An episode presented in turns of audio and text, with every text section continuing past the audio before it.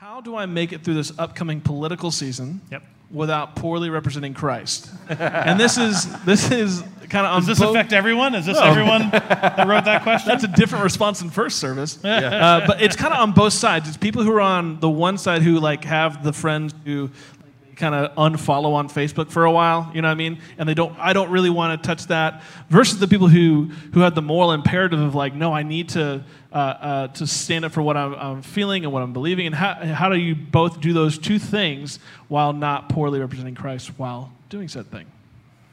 yeah, you start that one. All right. Um, well, I love the way you ended it first too. Okay. So I'll start with the very practical side. Yeah, so yeah. I gave the illustration of I've, one of my best friends. We Yep. grew up together. We went to the same church together. We went to the same camps together. We even went to the same college for a period of time together. We're both pastors. I lean more towards the conservative side. He leans much more towards the, the liberal side of, of viewing things. There is no political stance that is ever going to de- divide me and my best friend Tim. There's nothing. He is one of my most close confidants. And there is nothing, there's no political opinion that is ever going to change my love for that man. And here's why because politics can be discussed in a God honoring, respectful way. And so we totally disagree. And I, keep, I always tell him whenever we get done disagreeing that one day he'll realize I'm right. But until that day, I love him. And, that, and we joke because he says the same thing. But the reality is this in order to honor God in this political climate, it doesn't mean we avoid the conversations. Yeah. We have this amazing idea in America, in our politically correct world right now, that we have to agree in order to get along. Man, if that was the case, I wouldn't even like myself half the time. All right? So we agreement does not mean unity. Every great relationship in this world, I keep losing my mic. Every great relationship in this world, every marriage, every solid, great relationship that has made it through is built upon figuring out how to disagree and stand united. That's called relationship. So we have to love, honor, and respect that other person when we do disagree with them. And I believe when we do that, then when we come upon an idea that we totally disagree upon, then we seek to understand their opinion versus listen so I can respond and tell them how they need to believe what I believe. I want to honor their opinion. And when I genuinely do that, now we can come up with a solution to deal with the same conversation that we're having. But that just isn't the world we live in. We just want to spout off our opinion and think everybody needs to listen to us and believe us. And that's just that's not that's not how it that's not how it works. We have different opinions. We have different ideas. We have different personalities. And yes, our opinions are based upon what we think is right, which I genuinely believe you should have. But don't be so dogmatic that you demonize the other person because they look at life differently than you. That's how I That's good. practical, very practical. Yeah, way. very- practical. and then Matt very sums it up in a great biblical way. I, you know, only because for me, this is a this is a, a a big a big part of our culture, and I know everybody's worried about the tension. All right, and and part of this goes back to um, it's not just your coworker that you're having this argument with; it's other believers, it's other Christians, it's other people that, from your political perspective, you don't know how they could call themselves a Christian and follow this person or follow this ideology.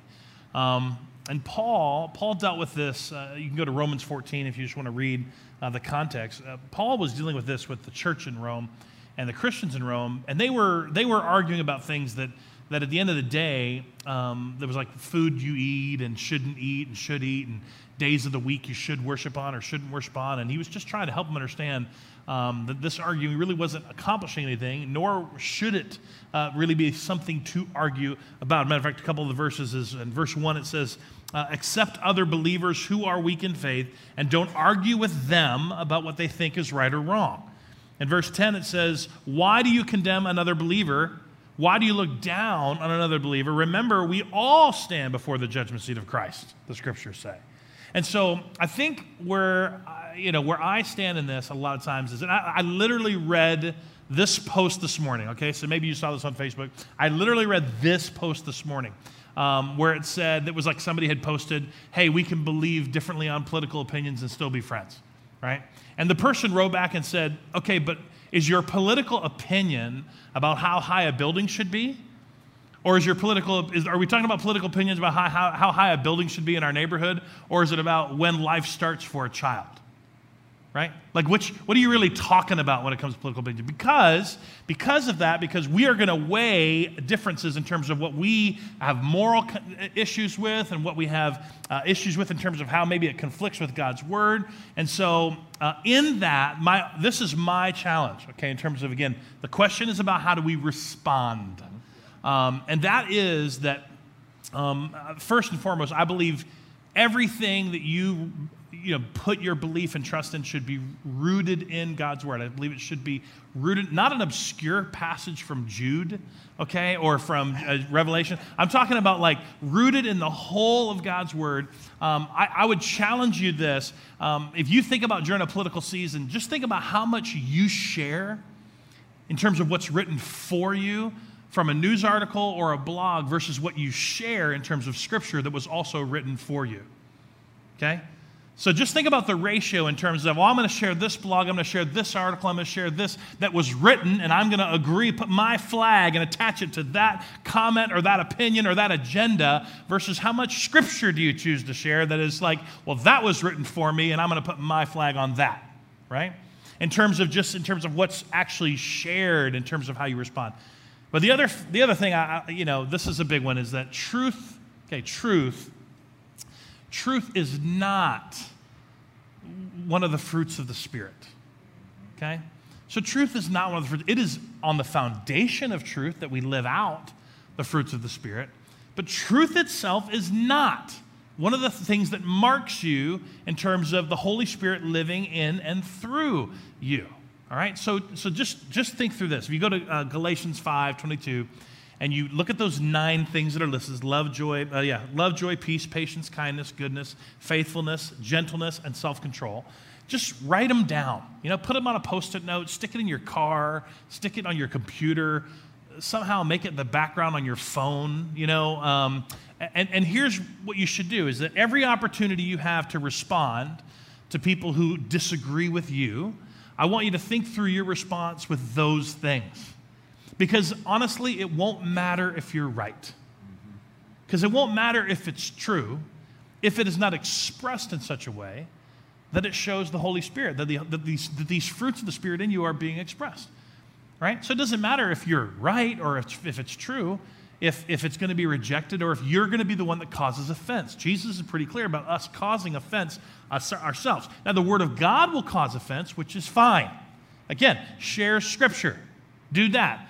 But when it comes to how you respond, just think through that. I mean, just work yourself through the, you know, love. Is it love? Is it joy? Is it peace? Is it kindness? Is it goodness? Is it gentleness? Is it faithfulness?